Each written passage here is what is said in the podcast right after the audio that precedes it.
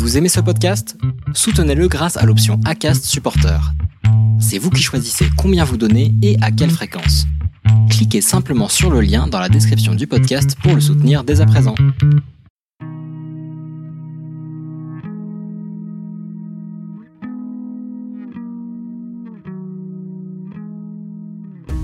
Bonjour, vous écoutez Melting Pot, le podcast qui donne la parole aux Françaises et Français issus de l'immigration. Je suis Mélanie Wong, l'hôte de ce podcast.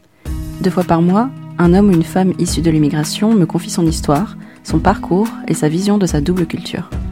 J'espère que ces conversations vous donneront envie de découvrir ces nombreuses cultures qui font la France et de cultiver vous aussi vos différences, quelles qu'elles soient. Ce troisième épisode donne la parole à Yulia. Née en Russie près de Moscou, Yulia a choisi d'étudier le français à l'université. Elle aurait pu devenir prof de français en Russie, mais c'est un autre chemin qu'elle a suivi. Lorsqu'elle le raconte, on croirait presque que c'est par hasard. Pourtant, c'est elle qui, à 22 ans, a choisi de venir à Paris en tant que fille au père. Cette expérience devait durer un an, mais Yulia n'est jamais repartie.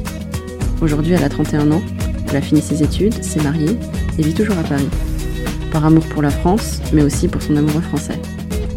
En France, quand on parle d'immigration, de migrants, de politique d'accueil des étrangers, ce n'est pas aux étudiantes comme Yulia qui l'on pense. Pourtant, Yulia a bien choisi d'émigrer en France. C'est ma première invitée qui a choisi de se créer une double culture. Elle ne l'a pas héritée de ses parents.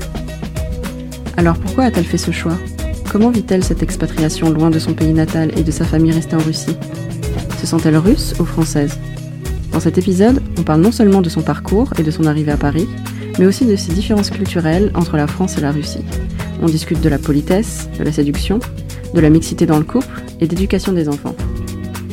Yulia était enceinte de son premier enfant lors de notre conversation. Elle a entre-temps mis au monde un beau bébé qui aura la chance de grandir dans une double culture franco-russe. Et qui sait, peut-être que j'interrogerai un jour la petite Maya sur sa façon de vivre cette double culture.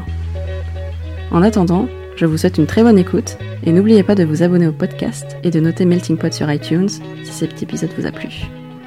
Bonne écoute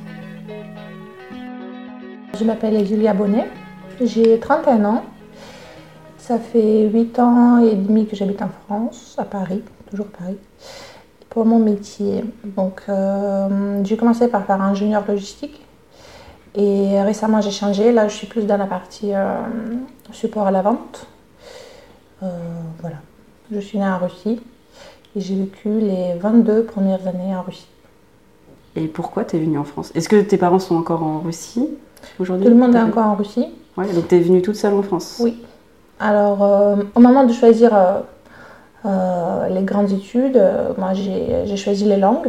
Et j'ai choisi le français en première langue étrangère parce que c'était un peu par opportunité en fait, parce que tout le monde apprenait l'anglais et moi je me suis dit pourquoi pas choisir quelque chose de plus original.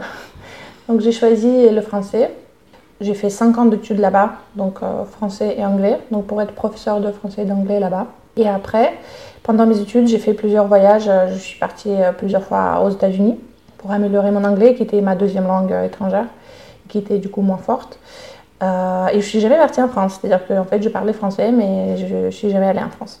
Et du coup, après mes études, je me dis, ah, il faut quand même que j'y aille. Et je passe au moins un an Mhm. dans la culture, vraiment plongée dans la culture française. Euh, Qu'est-ce que c'est euh, euh, qu'être en France? Et je suis partie pour un an à la base et je suis jamais repartie.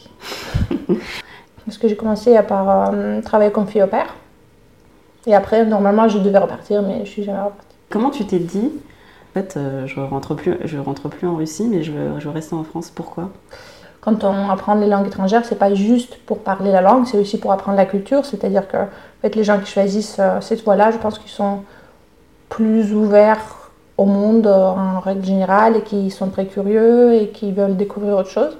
Et euh, je me souviens quand je suis partie les deux premières fois aux États-Unis, ma mère me disait Ah, les États-Unis, ça fait quand même loin.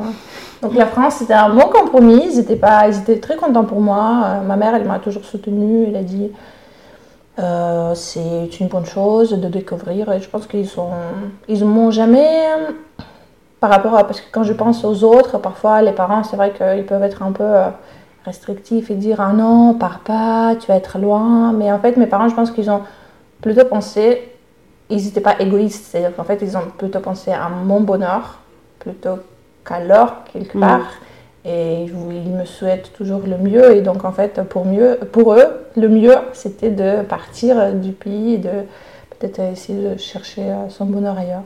En fait, je suis partie assez tôt de la maison. C'est peut-être aussi lié avec ça. Je suis partie à 15 ans et j'ai fait l'internat, donc les deux dernières années de, de l'école. Donc, on va, on va dire l'équivalent du premier et de terminale. Mm. J'ai passé euh, en internat. Mais c'est mes deux, presque mes deux meilleures années, je pense aussi, hein, à l'internat. Enfin, c'était la première fois que je suis partie. Donc, ça fait, euh, oui, ça fait aujourd'hui 15 ans que euh, j'habite plus en fait avec mes parents. Ouais.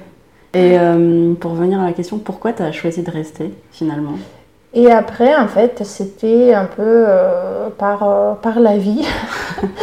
donc j'ai fait ma première année, j'ai toujours dit, même dans ma famille, donc dans la famille au père, j'étais, ah non, moi j'ai pas de but de rester, etc. voilà, je vois juste ce que c'est et après je verrai. Et après, j'ai. en fait, en Russie, j'ai entamé la deuxième formation parce que en Russie, on considère qu'une formation, ce n'est pas suffisant. Il faut faire au moins deux, même. Une formation, tu veux dire un diplôme? Oui, un diplôme des études supérieures. Parce que, je sais pas, on a ces... encore des clichés de euh, plus tu as de formation, plus tu as de chance euh, au marché de l'emploi. J'étais dans une ville qui s'appelle Nizhny Novgorod, qui, euh, qui, se trouve à 400 km de Moscou. C'est une grande ville qui est plutôt industrielle avec pas mal de choses, donc c'est là où j'ai fait mes études. Et je pense que je pourrais euh, assez facilement trouver du travail là-bas par rapport aux autres villes où c'est mm. plus compliqué. Ou sinon, il faut aller à Moscou. Bon, ça, c'est une solution un peu de tout le monde. Euh, Donc, tu aurais pu trouver en fait en Russie euh, du travail J'aurais pu, je pense, oui. Bah, après, en tant que prof, en fait, en tant que prof, euh, je me suis jamais posé la question là-bas, en étant là-bas. Pour moi, en fait, la voie d'être prof, c'était pas, c'était juste un moyen d'apprendre les langues étrangères, mais très bien. Euh, et j'ai jamais pensé à être prof là-bas, même si après mes stages là-bas, j'ai vraiment bien aimé euh, finalement le métier. Mais je me suis jamais projetée parce que c'est très très très très mal payé. Mm. C'est-à-dire qu'en fait, c'est invivable. Tu es obligé en fait euh, de faire autre chose à côté. Soit tu donnes des cours particuliers qui sont mieux payés qu'à l'école, soit il faut se débrouiller autrement. Ou ou avoir un mari qui gagne beaucoup, enfin, qui assure euh, le côté financier, parce que euh, dans ce cas-là, c'est assez sympa d'être prof, même, enfin, n'importe, je pense, où. Euh, mais moi, j'ai jamais, je me suis dit que ça va pas être possible, donc j'ai entamé la deuxième formation. Et la deuxième formation, c'est je me suis dit, allez, je prends quelque chose de très sérieux, parce que là, les langues, il faut que je les applique à quelque chose. Donc j'ai choisi le management financier. Ensuite, je suis partie en France en me disant, voilà, il me reste un an. Comme ça, je, bon, je pratique euh, le français, je profite, et ensuite je reviens, je finis la formation, et ensuite, enfin, je... Je travaille. je travaille. et finalement, donc, management financier, c'était peut-être la barre un peu trop haute. et je, je, pense que c'était pas la bonne voie pour moi. Et euh, donc, quand j'étais en France, j'ai commencé à me renseigner vers... Euh, donc, je suis arrivée en septembre, vers avril commençais à regarder, peut-être que je pourrais aussi postuler ici. Et en fait, comme ça, je, je corrige un peu aussi mon parcours. C'est-à-dire que management financier, je vais laisser tomber, je vais faire quelque chose de plus général. J'ai choisi euh, commerce international. Et du coup, bah, je suis restée. Enfin, au début pour, euh, les études, pour les études. Je me suis dit, voilà, ça fait une autre expérience, même si j'avoue que c'était assez dur après un an, on va dire un an de fille au père où c'était vraiment facile, c'était les vacances, c'était un an de vacances, enfin, de mm. découvertes, de rencontres, de beaucoup de danse, beaucoup de voyages, beaucoup de musées, etc. Et pendant ton année de fille au père, euh, du coup c'était la première fois que tu venais en France mm. Comment c'était ton arrivée en France? Est-ce qu'il y a beaucoup de choses que tu as trouvées différentes de la Russie hum, C'est comme sur la carte du monde, quand je suis partie par exemple aux États-Unis, c'était vraiment à l'opposé par rapport à la Russie. Et pour moi, j'ai trouvé beaucoup plus de choses différentes et beaucoup plus, chaud, beaucoup plus de choses moins frappantes, on va dire, parce que c'était, euh, la différence était énorme.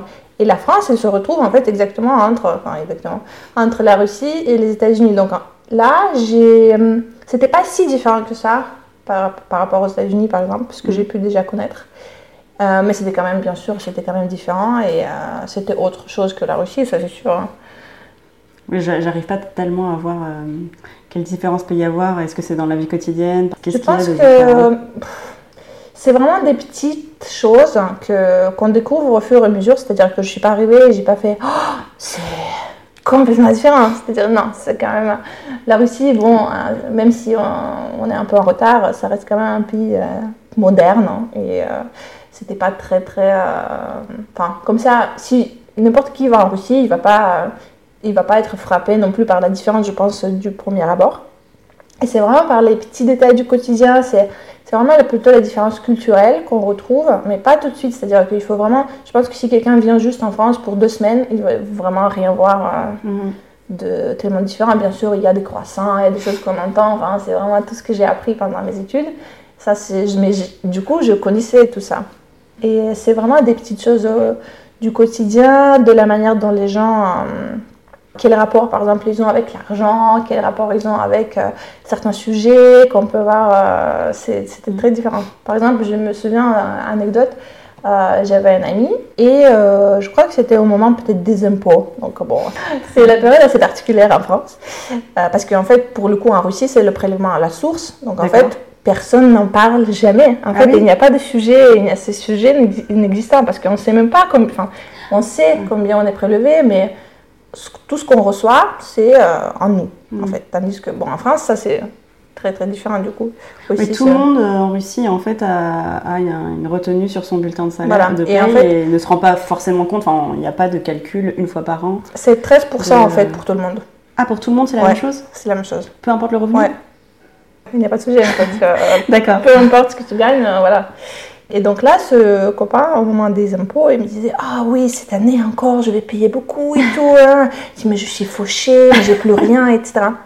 Donc, bon, il parle de ça, ok. Et euh, je sais pas, une heure après, il me dit Bon, bah allez, euh, qu'est-ce qu'on fait ce soir? On va faire un japonais? Et pour moi, c'était Attends, je comprends pas. Tu viens de me dire, tu viens de te plaindre pendant 40 minutes que t'es fauché, que t'as plus de sous, etc. Et lui, il me dit, oui, mais enfin, ça n'empêche pas. Ça n'empêche pas le japonais. et là, par exemple, c'est une différence énorme. Et je me souviens que je suis même allée à discuter de ça avec euh, donc ma, je l'appelle la mère au père, donc la, la mère de ta famille. la mère de ma famille disant euh, mais je comprends pas enfin comment nous quand on dit si un russe euh, te dit euh, je suis fauché, c'est que il peut même pas acheter une bouteille d'eau. Enfin, limite, mm. c'est vraiment, vraiment, il a plus d'argent. Tandis que en France, ça veut dire, euh, ça veut dire tout et n'importe quoi en fait. C'est juste, je me plains parce que j'aurais bien aimé avoir plus. Et c'est ça, par exemple, ce genre de choses, quand, quand j'ai découvert, c'était assez rigolo parce que finalement, on découvre, c'est là en fait le euh, la vraie différence culturelle et, et ça, ça, implique beaucoup de choses après derrière même ce petit, euh, ce petit détail. Et du coup, quand tu es arrivée euh, en fille au père, est-ce que avais, tu connaissais des gens en France?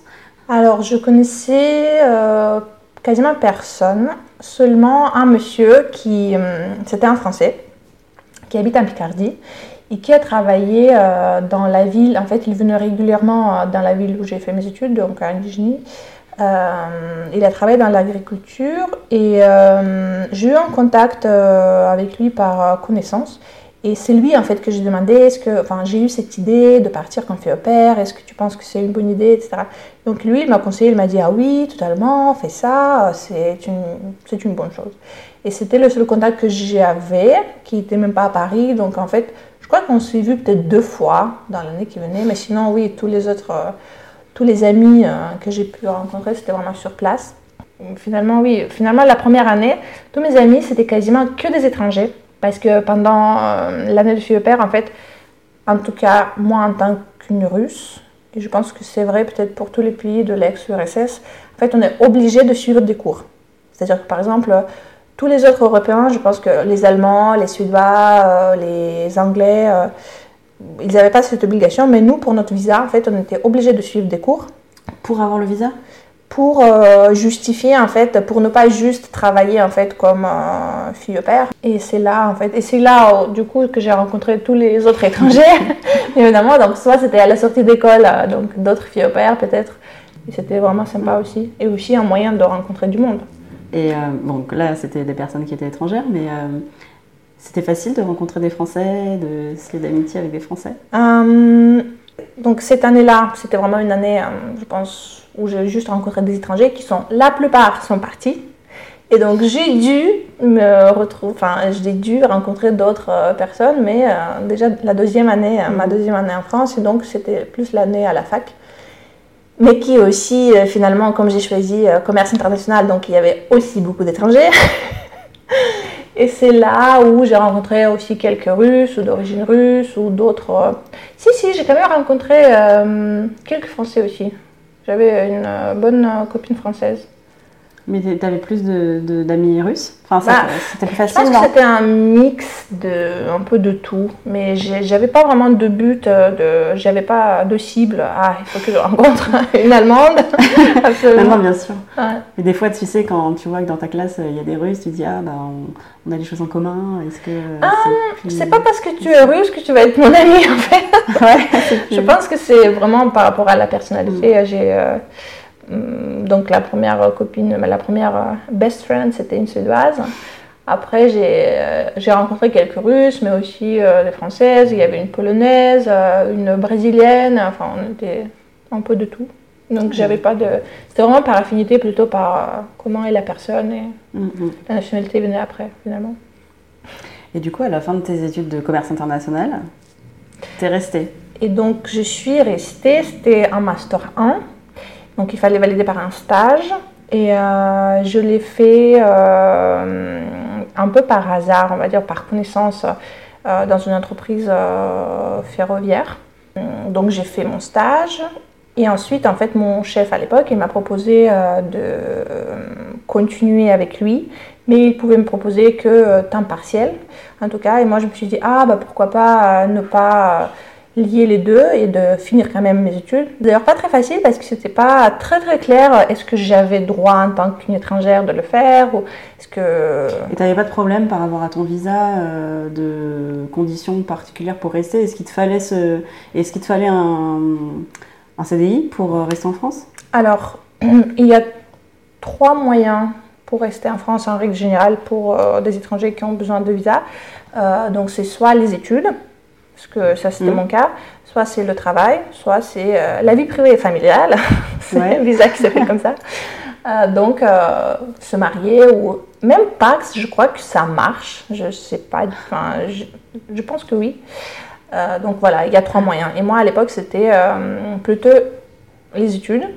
Et en fait, le fait de faire les études, ça donne, ça donne droit de travailler en fait à temps partiel. Et donc en fait, ça ah tombait bien. finalement, c'est ça en fait, c'était ma grande question. Est-ce que je, je est-ce que je pourrais faire l'alternance parce que le rythme ça peut être différent? Est-ce mm. que c'est quand même considéré comme temps partiel, etc. Mais après, à la fin de mes études, en fait, c'était euh, c'est un grand, une grande question de changement de statut, ce qu'on appelle. Euh, c'est-à-dire que de passer du, de l'étudiant au salarié, ce qui est très très compliqué. Et euh, ça dépend des périodes en fait. Enfin, je pense qu'il y a peut-être 15 ans, même, oui, il y a 15 ans, c'était un peu plus facile.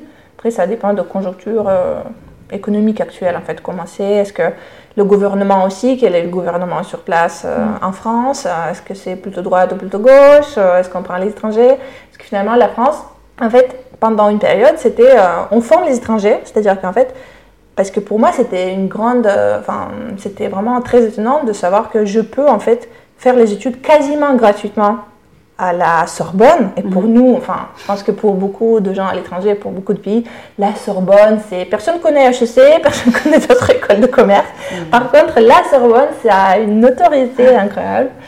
Et euh, quasiment, euh, je crois que c'était 300, autour de 300 euros pour faire un master. Mais en Russie, c'est les études payantes, c'est beaucoup, beaucoup plus. Donc, c'est pour moi, du coup, il n'y a Enfin, pour moi, la logique, était euh, assez bizarre entre, bah, on donne l'accès en fait à tous ces étrangers qui veulent faire les études quasiment à pas, enfin, sans coût financier.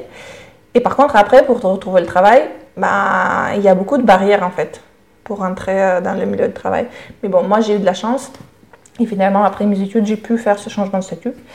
Euh, parce que je me suis aussi demandé est-ce que ça va être compliqué? Est-ce que il y a eu une période, je pense que c'était entre 2000 en 2013, donc à la fin de mon Master 2, je me suis demandé si c'est trop compliqué, franchement, je ne vais, pas, je vais pas tout faire encore une fois pour rester.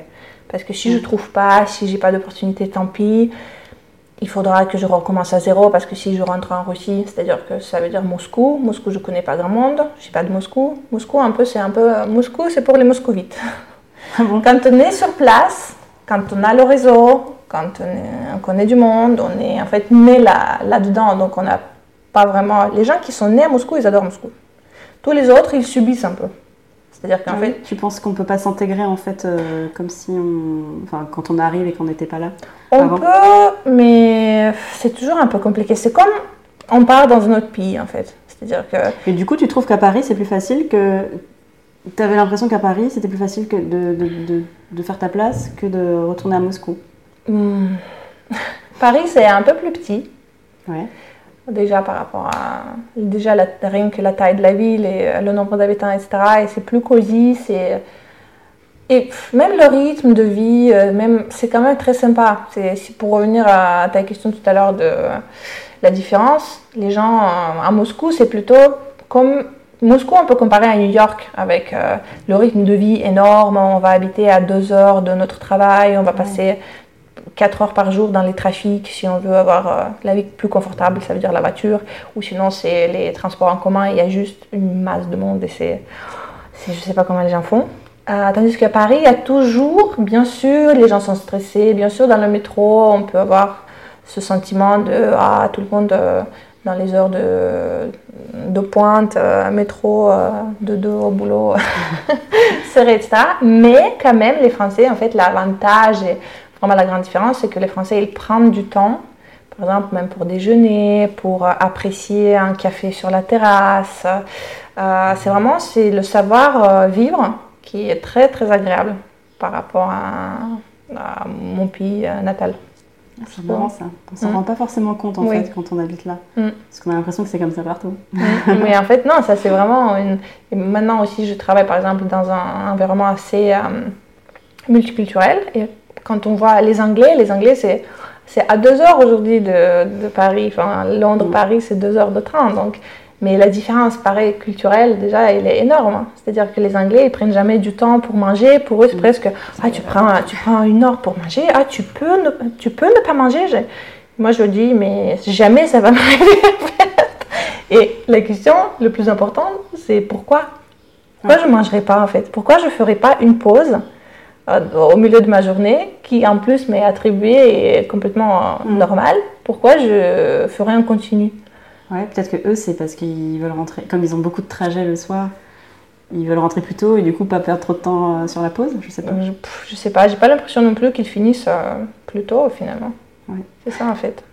Et c'est ce qui est très appréciable en France, c'est vraiment ce savoir-vivre.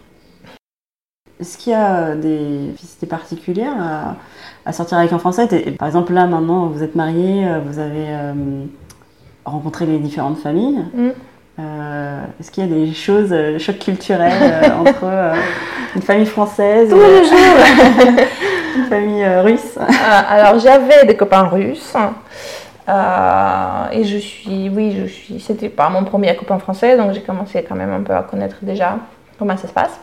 Après, euh, encore une fois, euh, même en France, tous les garçons ne sont pas pareils, euh, Oui. ils ont une éducation différente et on peut retrouver plus ou moins, enfin, on peut retrouver un peu de tout aussi.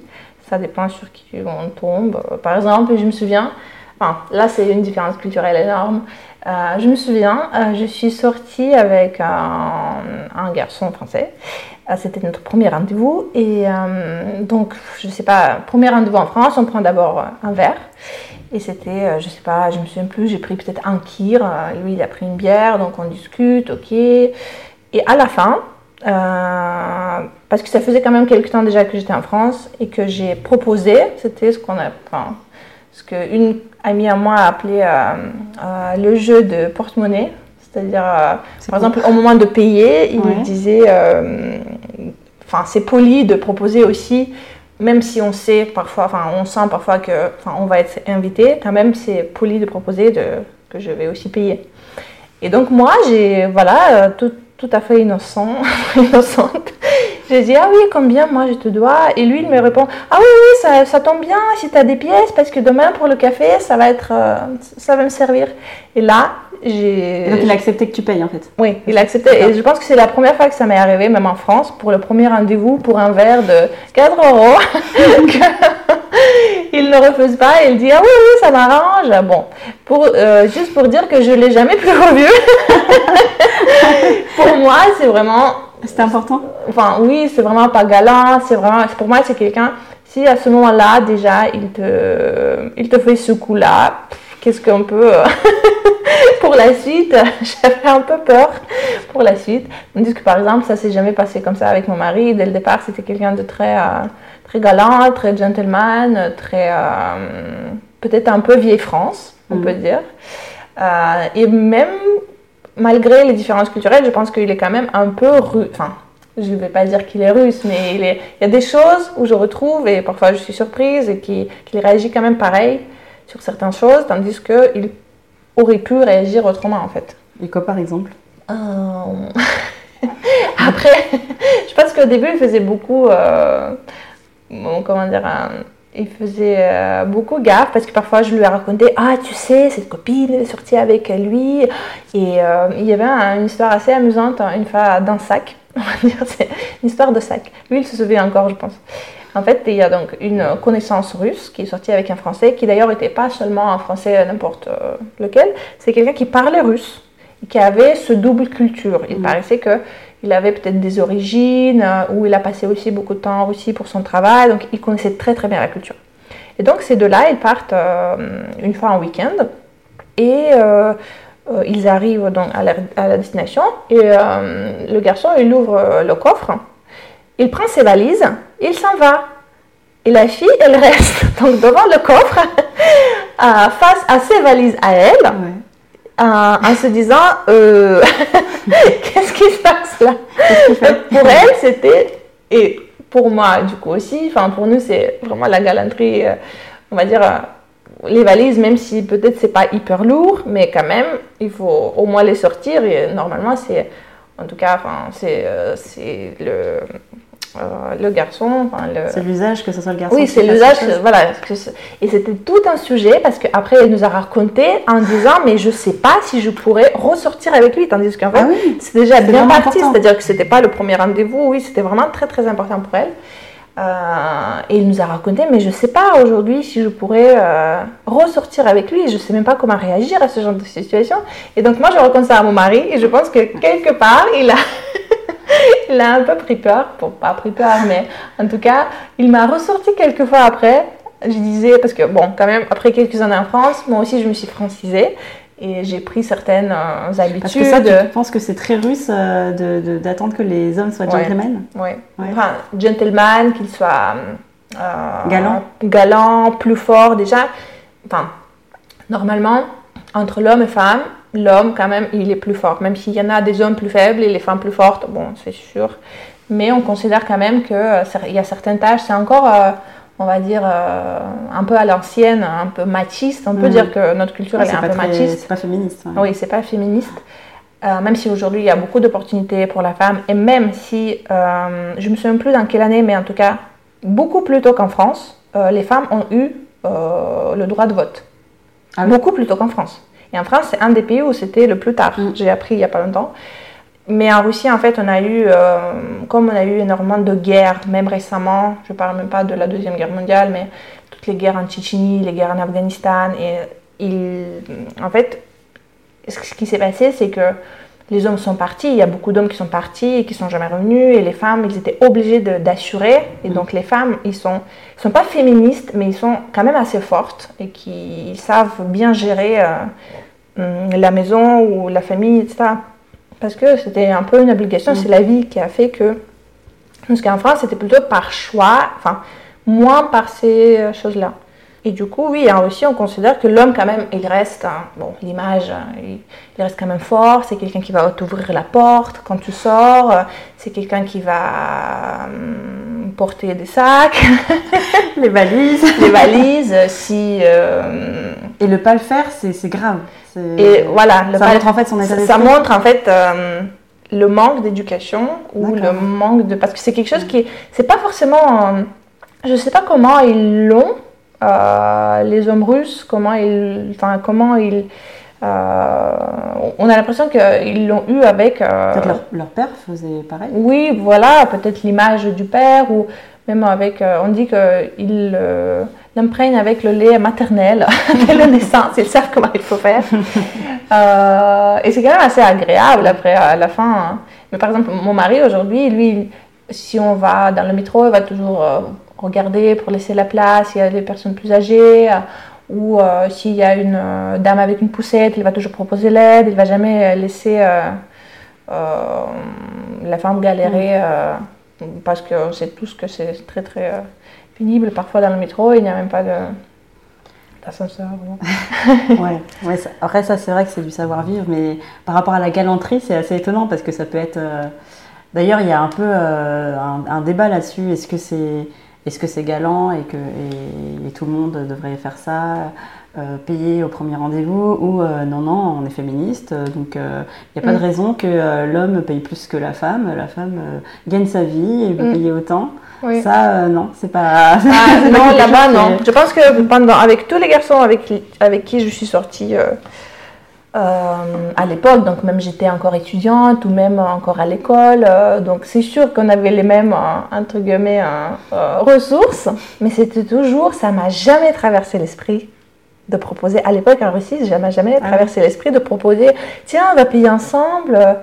Après, je comprends aujourd'hui, je comprends tout à fait que si c'est deux étudiants, bah pourquoi, enfin de temps en temps, ils peuvent peut-être faire des petits cadeaux ou de payer un peu plus, mm. mais pas tout. Tandis qu'en Russie, c'est presque abusé. C'est dur d'être garçon en Russie. Hein. Moi, je vois, parce que j'ai un frère, et du coup, je vois que toujours offrir des cadeaux hors de prix, euh, c'est ça. C'est et lui, il habite en Russie? Lui, il habite en Russie, oui. Ah, même au début de la relation, en fait, fait aussi, ce qui est inversé, c'est que hum, en Russie, on va vraiment, on, doit conquérir la femme. Mm. Donc, en fait, on doit lui offrir des fleurs, on doit lui offrir des cadeaux. Tout début, même, tu sais même pas encore où ça va amener. Ça, ça se trouve, ça va amener à nulle part. Parce qu'en France, les, les hommes sont plus malins, donc ils attendent que vraiment la relation s'installe. Bon, là, pas trop de fleurs, même si j'ai quand même eu mes fleurs assez tôt. Ouais. Je sais pas comment. C'était, euh, ouais, ils sentaient qu'il manquait un, petit peu de verdure. Mais globalement, voilà, les hommes euh, attendent que vraiment une relation soit stable. Et c'est là où il y a vraiment des cadeaux, on va dire, euh, parfois très chers, parfois même pas, peu raisonnables. On dit, mais non, mais non, je n'en veux pas. Pourquoi tu m'offres ça?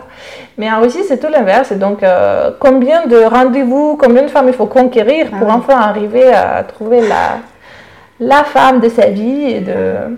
Oui, c'est compliqué pour être euh, un garçon. Ah il faut faire la cour en fait. Oui, il faut faire la cour. C'est ça, c'est exactement ça. Bon, après, euh, je pense qu'en France, c'est un, peu ça aussi, mais peut-être en moins. Mm moins fort, moins, moins de démonstration. Moins marqué, oui. moins de démonstration. Là, c'est pareil, c'est une différence culturelle énorme euh, de toujours faire euh, trop, peut-être, de toujours faire plus et de démontrer. Je pense qu'on est encore, euh, peut-être comme la France, il y a, je sais pas, 20 ans ou 30 ans, où il faut encore paraître. avoir une maison plus grande que ton voisin, avoir une voiture meilleure, ah. c'est des signes en fait de l'image qui sont très forts. Parfois, et c'est vraiment, ça peut aller jusqu'à euh, presque ridicule, parce que parfois les femmes, ils ont un salaire, euh, quand ils ne sont pas mariés, ils ont un salaire quand même assez euh, peut-être petit, mais ils veulent absolument avoir des sacs de marque et ils vont peut-être se priver pendant quelques mois de manger, de, enfin, de manger bien, correctement, sortir, etc., pour pouvoir s'économiser et avoir ce sac.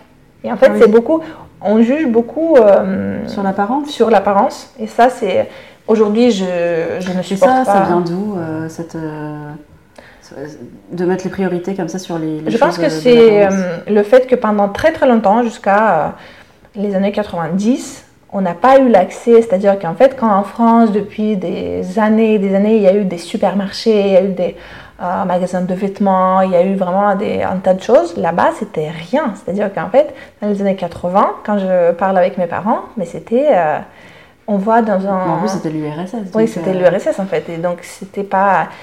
pas d'accès aux vêtements ou de, même aux, aux produits de, de, tous les jours. En fait, on vient dans un magasin, il fallait faire les queues pour euh, pouvoir s'acheter de la viande. Et en fait, c'était tout l'inverse à l'époque, c'est-à-dire que les gens avaient de l'argent, mais ils pouvaient rien acheter parce qu'il n'y avait rien à acheter. Ouais, ils n'avaient pas accès au. Ouais, c'était un déficit. Et par exemple, je me souviens, mon père, qui a travaillé à, euh, aussi à l'époque dans les années 80 avec les Italiens, enfin beaucoup avec les Italiens d'ailleurs, et qui comprenait pas, il a dit, mais tu as de l'argent pour acheter une voiture, mais tu peux pas. Donc en fait, il faut que tu fasses la queue pour euh, pouvoir accéder à pouvoir acheter la voiture en fait. Et Parce qu'il n'y avait pas assez. Il n'y avait Ouais, pas il n'y assez avait pas assez, c'était le déficit de, euh, de produits. ouais, de produits. D'accord. Comme Et, il y avait, il y avait très peu de- d'imports, enfin, import ça n'existait pas, ou très très peu, et par des canaux un peu euh, obscurs. Donc c'était tout, noir. tout- oui, c'était par le marché noir, c'était que comme ça. Les gens qui étaient bien habillés, ça veut dire qu'ils connaissent euh, les trades, enfin pas les traders, mais ceux qui font euh, Les dealers. les Ah, dealers, de- voilà, de de, voitures. de- de voitures ou de vêtements ou de, c'était vraiment, mais c'était euh, incroyable. Ah ouais. Mais t'as pas de souvenir de ça, c'est trop. Non, trop- j'ai pas de souvenir, mais quand je parle avec mes parents, il y a des histoires, même encore aujourd'hui, je découvre, j'ai presque envie d'écrire un livre Ouais. sur ce qu'ils ont vécu parce que pour eux, ça leur paraît normal et pour les gens là-bas, ça, ça paraît normal, mais il y a tellement d'anecdotes et de euh, vraiment des situations amusantes euh, sur ça. C'est vraiment, c'était leur quotidien et c'était. euh, Ils l'ont pas mal vécu du coup parce que ça, ils ont dû voir la, le changement entre le passage de l'URSS à la Russie d'aujourd'hui. Mm. Ça, doit être euh, complètement différent. Oui, les années 90, c'était vraiment les années euh, très très spéciales pour euh, la Russie. Parce que voilà, c'est d'où l'intérêt à l'image, etc. En fait, les gens, du jour au lendemain, qu'ils avaient rien, ils ont eu quelque chose, ils ont eu l'accès à quelque chose, et ils ont eu, pour certains, beaucoup d'argent du jour au lendemain aussi, parce qu'il y a eu toutes ces... déjà, il y a eu beaucoup de mafia, il y a eu beaucoup de, de corruption, il y a eu beaucoup d'affaires économiques qui commençaient à marcher avec certains pays. Il y a certains qui, qui étaient plus malins, on va dire ça comme ça, ce qui est devenu les oligarques. C'est en fait les oligarques, c'est pas les gens, c'est les gens très très intelligents. C'est-à-dire qu'en fait, c'est des gens très malins qui ont pu faire des euh, fortunes en une espèce de deux ans, quelques années. Et, et c'est vraiment, euh, c'est très très spectaculaire quand même. Ce qui, et c'est pour ça en fait cet intérêt à l'image qui est too much et qui est complètement euh, anormal, ça peut paraître euh, Ouais, avec c'est leur- passé d'un extrême à un autre. Ouais, en fait. c'est ça. Tu pouvais aussi tout perdre du jour au lendemain.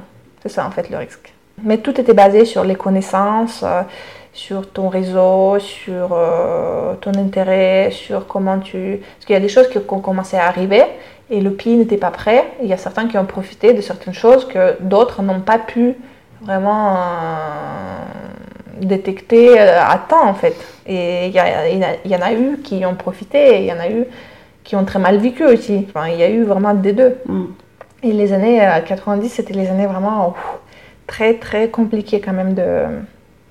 Et euh, toi, ta famille, en fait, elle se situait où euh, Elle vivait plutôt bien? Euh, plutôt moyen, je pense. Mon père, il a essayé, euh, il avait un très très bon travail, mais il a essayé aussi à un moment donné de monter une entreprise.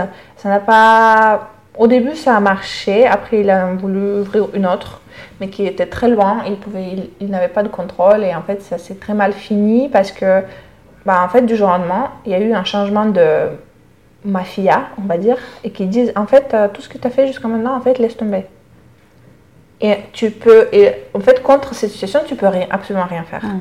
Et c'est vraiment, il l'a vécu ces années 90, je pense qu'il les a vécues euh, complètement. euh, C'était très dur. Tandis que, enfin, il aurait pu, c'est-à-dire que c'est quelqu'un qui voulait apporter autre chose, peut-être participer un peu au développement de la petite ville où il, où il vivait, enfin, où nous, on, on vivait tous. Euh, mais c'était euh, quelque chose, on ne peut pas imaginer en fait ce que ça peut arriver, mais en fait ça s'est arrivé. C'était euh, complètement. Parce qu'ils n'étaient pas d'accord avec son business et ils ont dit.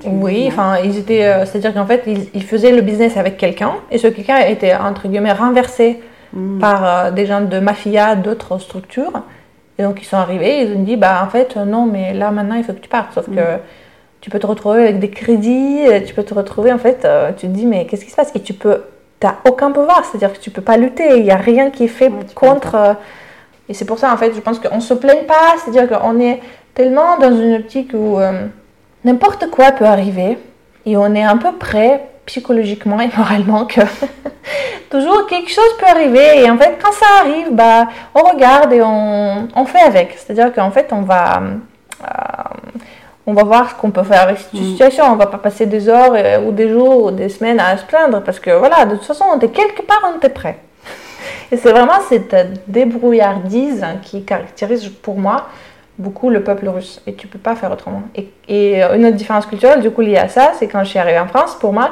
il y avait beaucoup de choses où tout est fait pour tout. C'est-à-dire que par exemple, jusqu'à très très euh, moindre détail, euh, par exemple, euh, euh, des sacs plastiques exprès pour mettre des légumes surgelés dans le et c'est marqué les légumes.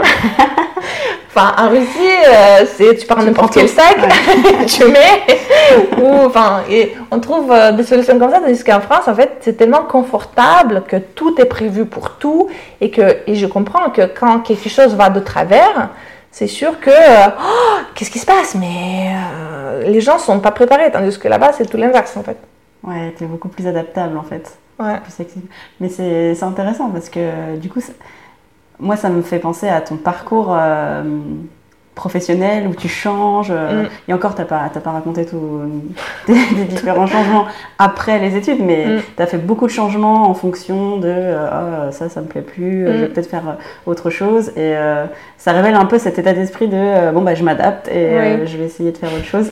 Enfin, je m'adapte et je suis, un- je suis un peu les opportunités qui se présentent sans me poser de questions et je me pose des questions euh, à la limite après. Mm. Ce qui n'est pas à 100% très très bien non plus parce qu'après euh, tu te retrouves à être ingénieur logistique et du jour au lendemain tu te dis euh, comment est-ce que j'en suis arrivée là? Qui a, choisi, qui a choisi ce métier? Qu'est-ce que je fais au milieu de la réunion? Oui, c'est vrai que ça, ça a d'autres euh, désavantages. Oui, oui. Mais, euh, et tes parents, ils ont jamais. euh, ils, viennent te voir en France, j'imagine. Oui, ils sont venus, Ouais. donc mes deux parents sont venus pour le mariage. Oui, parce que du coup, tu étais mariée il n'y a pas très longtemps. Voilà, je me suis mariée il y a deux ans, Ouais. presque. Et pour mon père, c'était la première fois. Il a... Mon père, c'est quelqu'un qui connaît énormément de choses et qui connaît très très bien. En fait, il suit bien les actualités, ce qui se passe ailleurs, etc. C'est quelqu'un de très très ouvert d'esprit aussi. Et euh, il a remarqué, pour lui, tout était joli, tout était complètement. euh, Mais il, avait vraiment ce regard neuf, on va dire, que quelqu'un qui vient pour la première fois, que moi, bien évidemment, suis déjà, j'ai déjà perdu. Et j'ai- c'était très très euh, intéressant pour moi de passer du temps avec eux et de, de voir un, peu les choses avec leurs yeux, en fait, de, des gens qui arrivent, qui viennent d'arriver et qui sont étonnés, en fait, de tout ce qu'il y a autour. Pour mon père, euh, tout était beau, tout était... euh, même par rapport au mariage, en fait, il y, a, eu beaucoup de différences. Il y a énormément de différences aussi, la manière dont on Ah oui fait les mariages. mariage euh, oui, oui. Mais moi, en fait, je suis jamais allée à un mariage russe en Russie. Donc, en fait, j'ai, j'ai quelques idées, mais je- j'ai pas vraiment d'expérience euh, Mm. là-dessus. Tandis que pour eux, c'est sûr que Et t'as fait un mariage comment, du coup, euh, français? Et du coup, tout le monde m'a demandé est-ce que tu vas faire ton mariage en France, en Russie? Et moi, je me suis même pas posé de questions. Euh, pour moi, c'était en France parce que euh, habite en France aujourd'hui et que j'aime beaucoup aussi les coutumes en, en France. Au début, on a pensé à faire un château. J'avais bon quelque chose d'assez euh, extravagant, mais finalement, je pense que c'était quelque chose que j'avais avant et euh, comme j'ai changé aussi, ma vision des choses euh, a changé. Et euh, c'était plutôt un mariage en France. Moi, je voulais plutôt un petit mariage parce que je viens d'une plutôt une petite famille. Et c'était beaucoup plus facile aussi de les placer juste euh, mes parents et mon frère euh, en France que faire l'inverse avec, Mm. parce que mon mari, il a énormément de famille. Et finalement, on a fait très, un mariage très cosy. C'était dans, dans le jardin de ses parents. Euh, et donc dans, la, dans sa ville natale, là où il est né, euh, en Bourgogne. C'était un mariage assez euh, mixte finalement, mais plus, on va dire, à la française, parce que même moi, aujourd'hui, il y a des choses, pour moi, c'est ça la normalité quelque Ouais. part, et pour eux, c'était différent. Je pense que pour ma mère, il y a certaines choses, même le décor, parce que là-bas, le décor, c'est comme euh, un peu tout, tout match. C'est grandiose, c'est quoi C'est- voilà, c'est euh, il faut faire euh, Enfin, il faut faire euh, d'une manière euh, incroyable, tandis qu'aujourd'hui, en France, je pense que la tendance, c'est plutôt... euh, nous, le thème, c'était un peu champêtre. Voilà, champêtre, c'est vraiment... Je pense que Mhm. c'est vraiment le retour, c'est dans beaucoup de mariages d'aujourd'hui. Bohème un peu. Oui, un peu simple, euh, quelque chose de euh, très raffiné, très fin, mais plutôt simple, proche de la nature.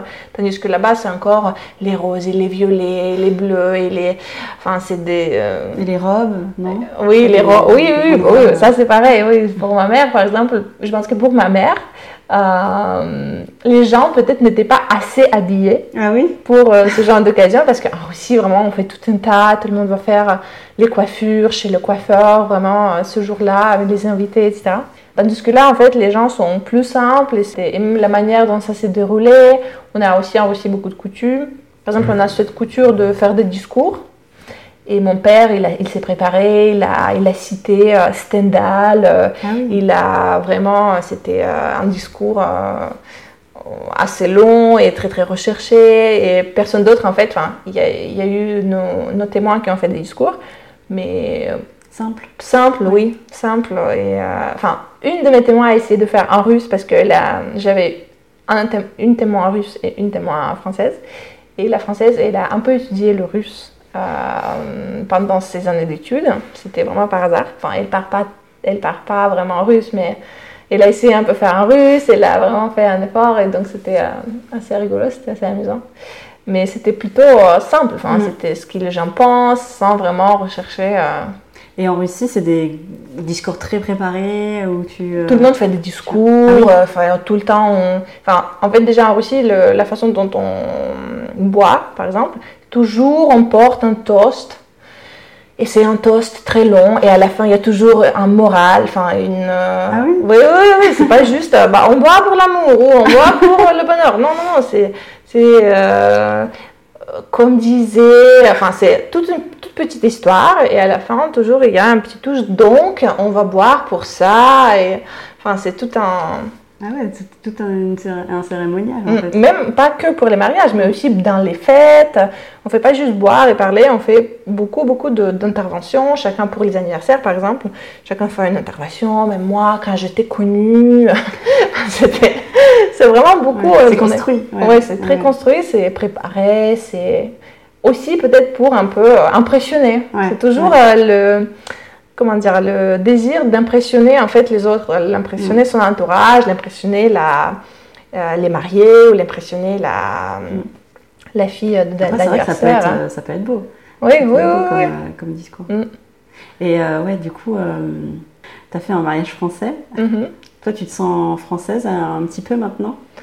Je pense que je pense que je suis un peu entre les deux, c'est-à-dire que quand je vais en Russie, il y a certaines choses que j'adore, il y a certaines choses qui me paraissent très bizarres aujourd'hui ou je pourrais jamais euh, je pense que je pourrais plus vraiment retourner vivre en Russie. Moi, j'adore y aller, j'adore voir ma famille, j'adore retrouver euh, certains produits que je trouve pas forcément en France, en tout cas dans un supermarché à côté. Il y a des épiceries russes à Paris. Bon, à Paris, on peut trouver de tout. Ça, c'est Ah, Ça, je ne l'avantage. savais pas. Oui, oui, il y a des plus épiceries oui, russes Oui, oui. Euh, donc tu peux trouver toujours euh, certaines choses, mais bon, il faut y aller, c'est pas forcément dans ton quartier, donc il faut se déplacer, etc. Et là-bas, quand j'y vais, euh, je sais que ma mère, elle prépare des plats que j'adore, et, en fait, la cuisine russe, elle est très compliquée, c'est très très long à faire, et donc je le fais de temps en temps. Et mon mari, d'ailleurs, il s'envole, et, enfin, il, il adore quand je cuisine russe, mais c'est assez rare. Et quand j'y vais là-bas, je, je profite à fond et je retrouve des saveurs, je retrouve euh, euh, le, l'aimabilité quand même. Enfin, c'est assez rigolo parce que l'aimabilité, j'ai dit l'aimabilité des gens, mais euh, quand les gens qui connaissent pas la Russie, qui y vont pour la première fois, les gens paraissent très très froids. Ils sont pas connus pour être Oui, euh, mais, mais par exemple, en tant qu'étranger, euh, si tu viens travailler en Russie et tu as tes collègues, en fait, tes relations entre tes collègues vont être beaucoup plus proches. C'est-à-dire que les gens vont avoir tendance à t'inviter chez eux, Ah oui. ou même sans peut-être être basé sur place, si tu viens euh, assez régulièrement en Russie, par exemple, pour un projet, quand tu travailles en Français, en fait, les gens vont s'intéresser à toi, ils vont toujours euh, vouloir te faire venir chez eux, de partager des moments avec toi, de t'inviter à, à des repas de famille, de t'intégrer un peu. Donc, Mais tu c'est quand être... ils te connaissent un petit peu en fait. Un petit peu, oui, pas au premier euh, abord. un touriste. euh, Oui, Parce oui. que C'est vrai que la réputation de, de, de, la Russie et des Russes, c'est que quand tu pars en voyage, euh, pour, enfin, voilà, vraiment pour les mm. vacances, c'est qu'ils sont assez froids. Oui. Bon, au premier abord, quand on ne connaît pas, en fait, on a même un proverbe qui dit euh, rigoler sans une raison valable, c'est un signe de connerie. et quand on grandit avec ça, on ne va pas non plus sourire à tout le ah monde. Et en fait, il n'y a pas vraiment de coutume, par exemple, de dire bonjour à des gens inconnus. Ah oui. Par exemple, on peut prendre bonjour, tu souris pas. Oui, non. Parce que le sourire, ça peut être interprété euh, assez mal, finalement, ou euh, qu'est-ce que j'ai euh, J'ai mis un t-shirt à l'envers, ou pourquoi, tu, pourquoi tu rigoles, en fait? Le sourire peut être mal interprété. Oui, du coup, on ne dit pas bonjour aux inconnus, on sourit pas comme ça dans la rue, parce que, en plus, si c'est un garçon qui te sourit dans la rue, bah, forcément, c'est qu'il te drague. Même si globalement, par rapport à ça, par exemple, comme j'ai pu un peu travailler quand même à Moscou, j'ai passé pas mal de temps là-bas, je me sentais vraiment en sécurité. Moscou, ça reste vraiment une ville, quand même une grande ville. Il y a des endroits où il vaut mieux ne pas aller, peut-être tard le soir, mais globalement, je me sentais très très à l'aise et je me sentais par exemple mettre une mini-jupe euh, et des talons et je... personne en fait m'agresserait. Tandis qu'à Paris, dans, certains, dans certains quartiers, euh, ou même euh, si c'est pas dans le centre, on, ne se sent pas à l'aise en fait en tant que mm. fille. Et ça, ça m'a frappé parce que j'ai oublié en fait que on peut être complètement à l'aise et on peut mettre ce qu'on veut et on peut se promener tranquille et personne va parce que beaucoup, enfin parce que beaucoup de filles mettent des talons, parce que beaucoup de filles mettent des mini jupes et en fait quand on est euh, toutes pareilles, on va dire il n'y a pas, en fait, de... il n'y a pas de problème en fait, il n'y a pas de différence et c'est pas quelque chose qui choque, c'est pas quelque chose qui, qui sort de l'ordinaire. Ouais, c'est sûr qu'à Paris on a un peu ce souci, euh, mais une mini jupe et des talons, euh, c'est ouais, compliqué. Tout de suite, euh, oui, tu attires des regards. Ouais. Mais ouais, du coup, si tu disais que tu ne devrais pas revivre en Russie aujourd'hui. Hmm. Enfin, aujourd'hui, je suis un peu entre les deux, c'est-à-dire que je pense qu'en premier temps, je suis plutôt quand même russe, je reste russe et je pense que je resterai toujours russe. Mais je me suis francisée et euh, je pourrais. Euh, en fait, aujourd'hui, j'ai vraiment ce double, euh, ce double casquette, ce double culture. voilà, c'est assez dur pour moi de dire. Ouais, ouais, c'est difficile de se rendre compte soi-même ce qu'on a. Ce qui, ce, qui, a changé, ce qu'il y a de, français ou pas d'ailleurs. Mais si tu réfléchissais par exemple à la vision de, de qu'est-ce que c'est être français, Qu'est-ce qui te. Enfin, sans, sans le cliché de euh, quelqu'un qui a un béret, qui a une baguette, de pain sous le bras. mais euh, tu vois, par exemple, si on te disait Ah non, mais toi, t'es pas française, tu dirais quoi pour dire Bah si? Ah. Mhm. Ça, c'est une question euh, intéressante et compliquée à la fois. Il y a ce côté de respecter, en fait, il y a ce côté de respect en règle générale que les gens ont en France plus qu'en Russie et qui euh, c'est à travers la politesse, c'est à travers euh, en fait on respecte vraiment le, la, enfin, la, la, zone de chaque personne, la, son, son espace, en fait, oui, son espace vital, on respecte et par exemple même quand c'est les parents qui sont. que pour moi, par exemple, les parents en Russie, je pense que c'est peut-être un peu plus proche même encore euh, qu'en France. En tout cas, je ressens ça comme ça parce qu'il y a des choses, je sais pas, il y a très peu de choses que je. Enfin, il y a quasiment pas de choses que je pourrais pas partager avec ma, ma famille ou avec ma mère ou avec. Mm. Euh, je peux même pas penser à quelque chose en particulier, tandis qu'en France, enfin, vu qu'il y a cette, toute cette politesse, ce respect et ce garder un peu quand même, il y a toujours quand même cette, distance qui se crée finalement. Euh, et on peut pas, il y a certains sujets qu'on peut pas aborder comme ça, ou il y a certains, ça, dépend, c'est sûr, ça dépend des familles, mais globalement, c'est quand même ce respect de euh, tout le monde respecte un peu tout le monde et ne dépasse pas des frontières et de reste très euh, très poli, très courtois, mais en même temps sent Ouais, je, je, pense que c'est compliqué parce que moi je viens d'une famille asiatique et je pense que j'ai pas la même vision non plus. Mm. Donc euh, il y a peut-être une partie de l'identité française que je n'ai pas mm. par rapport à ça. Et, euh, et, dans la famille euh, de, ta, de, ton mari, mm-hmm. Est-ce qu'il y a des différences de, de façon de, dont tu vois que eux ils, ils se comportent dans, le- dans leur famille, entre, je sais pas si tes frères et sœurs, avec ses parents, et toi euh, avec ta famille. Ah, une énorme différence, et d'ailleurs ça peut poser au début euh, les problèmes en, en couple quand un Français sort avec euh, une russophone, une russe, je vais quand même parler plutôt de la Russie. Par exemple, ça c'est vraiment une, une différence aussi culturelle, que quand on est proche, par exemple si on sort avec quelqu'un, si une relation stable, etc., ou c'est déjà euh, un mari et une femme, on a moins besoin de cette politesse qui peut paraître, par exemple, en Russie, si euh, ma mère elle est à l'autre bout de la table et je dis euh, Maman, passe-moi le sel. Et euh, ça suffit en fait. C'est-à-dire qu'en Ah oui. fait, pour ma mère, je ne suis pas obligée de mettre des formes. s'il Parce te que, plaît. oui, non, parce qu'en fait, on est tellement proche, on est tellement dans un cercle, on va dire, intérieur, on est comme dans un petit cocon.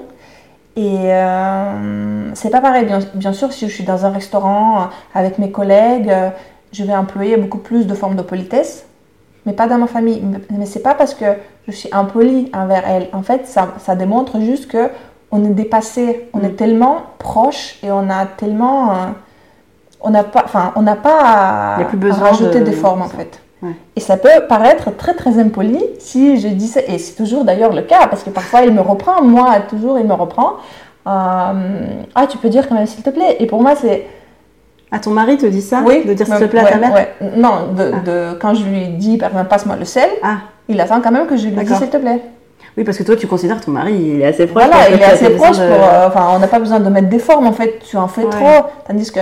Mais je comprends aussi l'autre côté que malgré tout ça, on reste dans le respect et on, on est quand même, on peut rester poli et être proche en même temps. Mais je sais pas si un jour je j'essaie quand même, pas surtout, naturel. euh, oui, oui, surtout, avec- enfin, par exemple avec mes euh, beaux-parents, euh, j'essaie quand même d'être euh, le plus poli possible.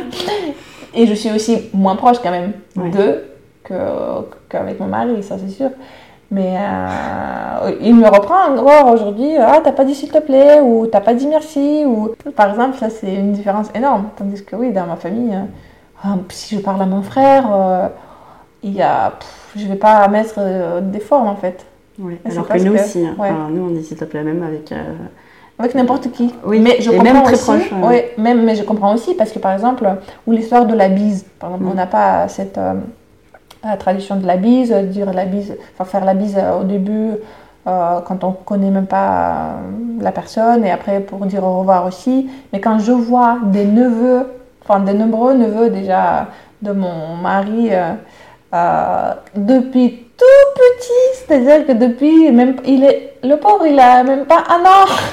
Il fait déjà le tour de 20 personnes pour faire la bise. Je comprends en fait que quand on grandit dans cet environnement depuis si petit, que ça peut tellement choquer. Et pareil, les enfants, ils sont très très repris par rapport à chez Mm. nous. En fait, les, les enfants chez nous, ils sont beaucoup moins repris. Et je sais pas, d'ailleurs, je me suis toujours demandé comment ils arrivent quand même en adulte d'être polis sans être repris constamment vers 3 ans, 4 ans, 5 ans. Il que... Euh, T'as pas dit... euh, S'il pas- te plaît. voilà, t'as pas dit s'il te plaît, euh, qu'est-ce qu'il faut dire? Attends, tu demandes quelque chose. Donc, enfin, il y a beaucoup d'explications, mais En Russie, il n'y a pas ça? Non. Mais comment on, on apprend à dire s'il te plaît? Bah, je me demande. Mais toi t'as appris. bah, j'ai appris, mais je sais pas. C'est-à-dire qu'en fait, je pense qu'il y a vraiment une. où on regarde nos parents faire à l'extérieur, ou quand on vient à l'école, on voit que bah, à la maîtresse, il faut lui dire euh, s'il vous plaît, euh, merci, etc. Mais euh, c'est vrai qu'en famille, mais en tout cas, j'ai aucun souvenir que j'ai été torturée ou j'ai été tout le temps reprise à dire il faut dire merci. Ça, c'est vraiment, ça n'existe pas chez nous. Ah ouais. Ouais. Et ça, c'est la différence aussi énorme culturelle. Mm. Parce que. Ah, je pensais que c'était partout. Hein, ça. Ah non, non, non, non. Aux États-Unis, c'est comme ça aussi. Aux États-Unis, j'ai vu aussi les petits, quand ils étaient au restaurant, qu'est-ce qu'il faut dire à la dame Euh, Enfin, tout le temps Mm. aussi, ils, repre- euh, ils reprennent. Mais en Russie, ça n'existe pas. Mm. Et les gens, je sais pas par quel moyen, ils deviennent quand même globalement polis. Est-ce que j'ai. Bah peut-être que non, peut-être que les Russes sont pas polis. En fait, toi, tu t'en rends pas compte. Si, si, si, quand même, quand j'y vais, je remarque, il y a certaines choses que je fais plus attention et j'essaie de. Ben non, quand même, enfin, on est quand même poli. Hein. Mais je sais, oui, c'est une grande question. Ah, c'est moi, comment est-ce qu'on on y Ouais. arrive quand même Ouais. Et du coup, qu'est-ce que tu vas faire, toi, pour euh, tes enfants? Tu vas les reprendre ou pas? Alors, la question ne va pas se poser parce que chacun va parler sa langue natale. Ouais. Ah, c'est ce qu'on a, ce qu'on se dit Ah, aujourd'hui. vous avez déjà. Oui, parce qu'il faut dire à ceux qui écoutent que tu es enceinte. Et donc, vous avez déjà discuté de Oui, la on façon a- dont vous allez les élever? Bien sûr, donc euh, on se dit que moi j'aimerais quand même que mon enfant parle ma langue natale aussi et j'aimerais avoir cette proximité aussi avec euh, lui. Donc moi j'ai l'intention, euh, en tout cas aujourd'hui, de parler que russe avec lui. Ah, que russe. Tu russe, parleras oui. pas du tout français. Oui, parce qu'en fait, le, moi j'adore en fait le concept des enfants bilingues, ça me fascine et ça me, c'est euh, quelque chose que vraiment j'aimerais euh, que mes enfants parlent du coup russe. Et euh, j'ai un petit, je me suis un petit peu euh, renseignée par rapport à ça. Et donc, dès que l'enfant, l'enfant c'est comme un être euh, humain normal. Dès qu'il com- qu'il comprenne tu parles aussi français, ah là c'est fini. Mm. C'est-à-dire qu'en fait, il va plus faire d'efforts. Et là, il faut juste, bah, au début, c'est un peu un jeu, c'est un peu un- quelque part des mensonges, parce que euh, tu vas, tu vas faire genre, tu comprends pas en français, donc il va être obligé de dire en russe, vu qu'il n'y a rien qui se passe. Mais c'est vraiment un moyen assez efficace pour que il parle avec toi en russe, parce que sinon, il va pas. Il va pas faire l'effort. Non, il va Parce qu'en plus, tout son environnement sera français. Bon, Enfin, voilà, en, en français. plus, oui. C'est très fa- enfin, c'est beaucoup plus facile quand les deux parents sont, euh, parlent, par exemple, en famille, on parle une langue, Mm. et à l'extérieur, c'est une autre langue. Là, du coup, il y a beaucoup moins d'efforts à faire parce que c'est vraiment une langue euh, de famille. Mais là, je vais être seule, un peu, entre Mm. guillemets, contre euh, l'école, la crèche, euh, les- la belle famille, les amis, Mm. etc. Donc, il faut être C'est toi qui as euh, le poids de, de- de ouais. lui, euh, lui transmettre en fait euh, la culture russe seule. seul. Non, après aussi, bien évidemment, il va aller en Russie avec nous. Il va, il va être obligé aussi de parler russe avec ma mère parce Mhm. qu'elle parle pas français, par exemple, ni mon Ah père, oui, pas du tout. ni mon frère. Donc, avec tous ces, euh, ouais, toute la famille russe, il va, il va être obligé de parler en russe. en Enfin, Donc, oui, euh, il aura une autre partie de la famille qui Ouais, parle ouais, russe. ouais. Donc, Qui, qui va voir moins souvent quand même que la famille française. Mais... Mm. Et donc, du coup, la question se pose pas parce que comme je lui parlerai en russe, en fait, je lui inculquerai la culture comme elle est, en fait. Et donc, c'est mon mari qui va galérer à, à reprendre tous les merci, s'il te plaît. parce que moi, vu que c'est une autre culture, il va swi- switcher et en fait, il va Et en russe, il aura pas besoin de dire russe, en fait, voilà, en russe, ça va être peut-être que. Peut-être c'est un bon moyen aussi de lui donner envie russe plus parce que il y a moins de. Il y a moins de règles. Oui, il y a moins de règles. Il n'aura pas besoin de faire la bise. en russe. C'est ça. Quand chez les gens, il disait non, là, je parle russe, euh, je Ouais, fais pas la bise. Et ton mari, il parle russe ou pas? Il comprend? Alors, il, euh, comme je suis quand même une ancienne prof, Oui. Euh, donc à la base, c'est pas quelqu'un qui euh, a beaucoup de facilité avec des langues, c'est-à-dire que ça va, il se débrouille, mais c'est pas sa passion. Donc naturellement, il va pas, parce qu'il y a certains peut-être qui pourraient, je sais pas, choisir une mairie où les cours c'est pas cher, y aller peut-être euh, toutes les semaines pour apprendre le russe. Mais mon mari, il est euh, paresseux sur ce sujet-là, et aussi il travaille énormément et bon, il n'a pas de temps, il dit.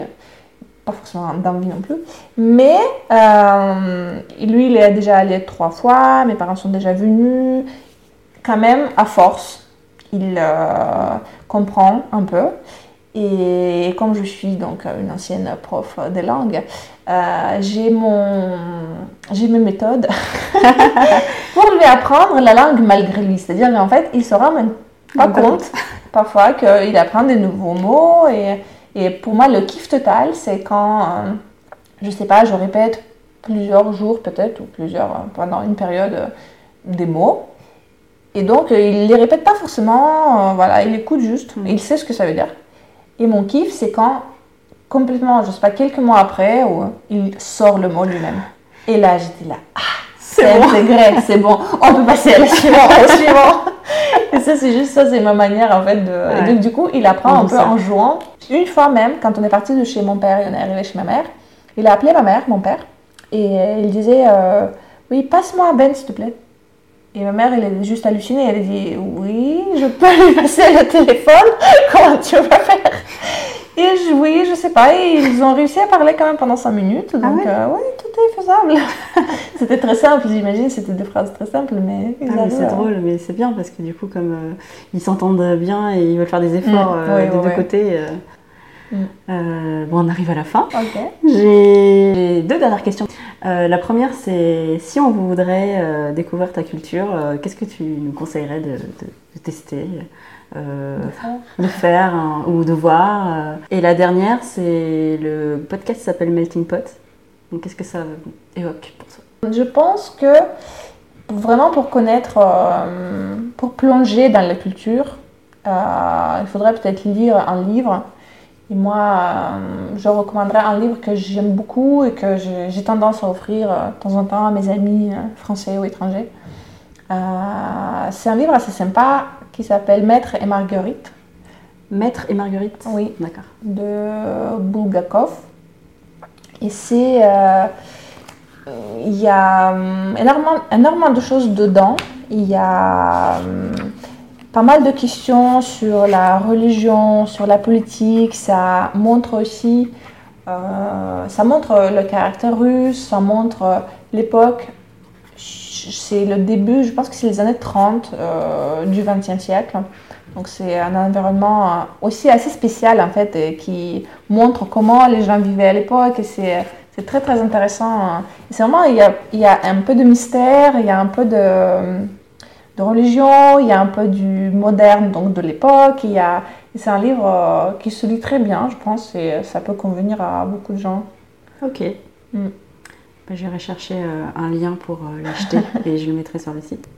Par rapport au melting pot, pot, pour moi, je pense que la première chose qui m'est arrivée euh, comme ça, c'était c'est Paris. Finalement, Paris? hein, oui. C'est, euh, je suis assez contente en fait. Depuis que je suis arrivée en France, je suis arrivée directement à Paris et je suis quand même, je suis très très contente parce que c'est une ville qui, qui offre beaucoup et il y a énormément de gens. euh, euh, aussi de cultures différentes, on peut trouver, on peut voyager à Paris en fait sans partir de Paris finalement parce qu'il y a tellement de, si on veut goûter euh, un vrai japonais, sans parler de sushi, mais des vraies soupes japonaises, des ramen, des udon, on peut. Il y a de plus en plus d'ailleurs de restaurants russes, d'origine russe. Il y en a un qui, est, oui, que j'ai testé il n'y a pas longtemps, qui est euh, pas mal. Tu comment? La cantine euh, de Tsar, je crois. C'est un tout petit, euh, c'est un tout petit restaurant, ça fait pas longtemps qu'il est ouvert et c'est le dernier. On peut déguster des spécialités comme pelmeni, c'est des raviolis euh, russes à la viande, donc ça peut être porc ou agneau, avec une sauce à base de crème fraîche un peu. Il y a aussi une soupe traditionnelle borscht. Et ça c'est très très bon et c'est vraiment pas cher. On peut prendre aussi à emporter. Et c'est à côté de Châtelet, je crois, donc il est très Ah très oui, bien En plein centre. très très, très, très bien euh, situé. ouais.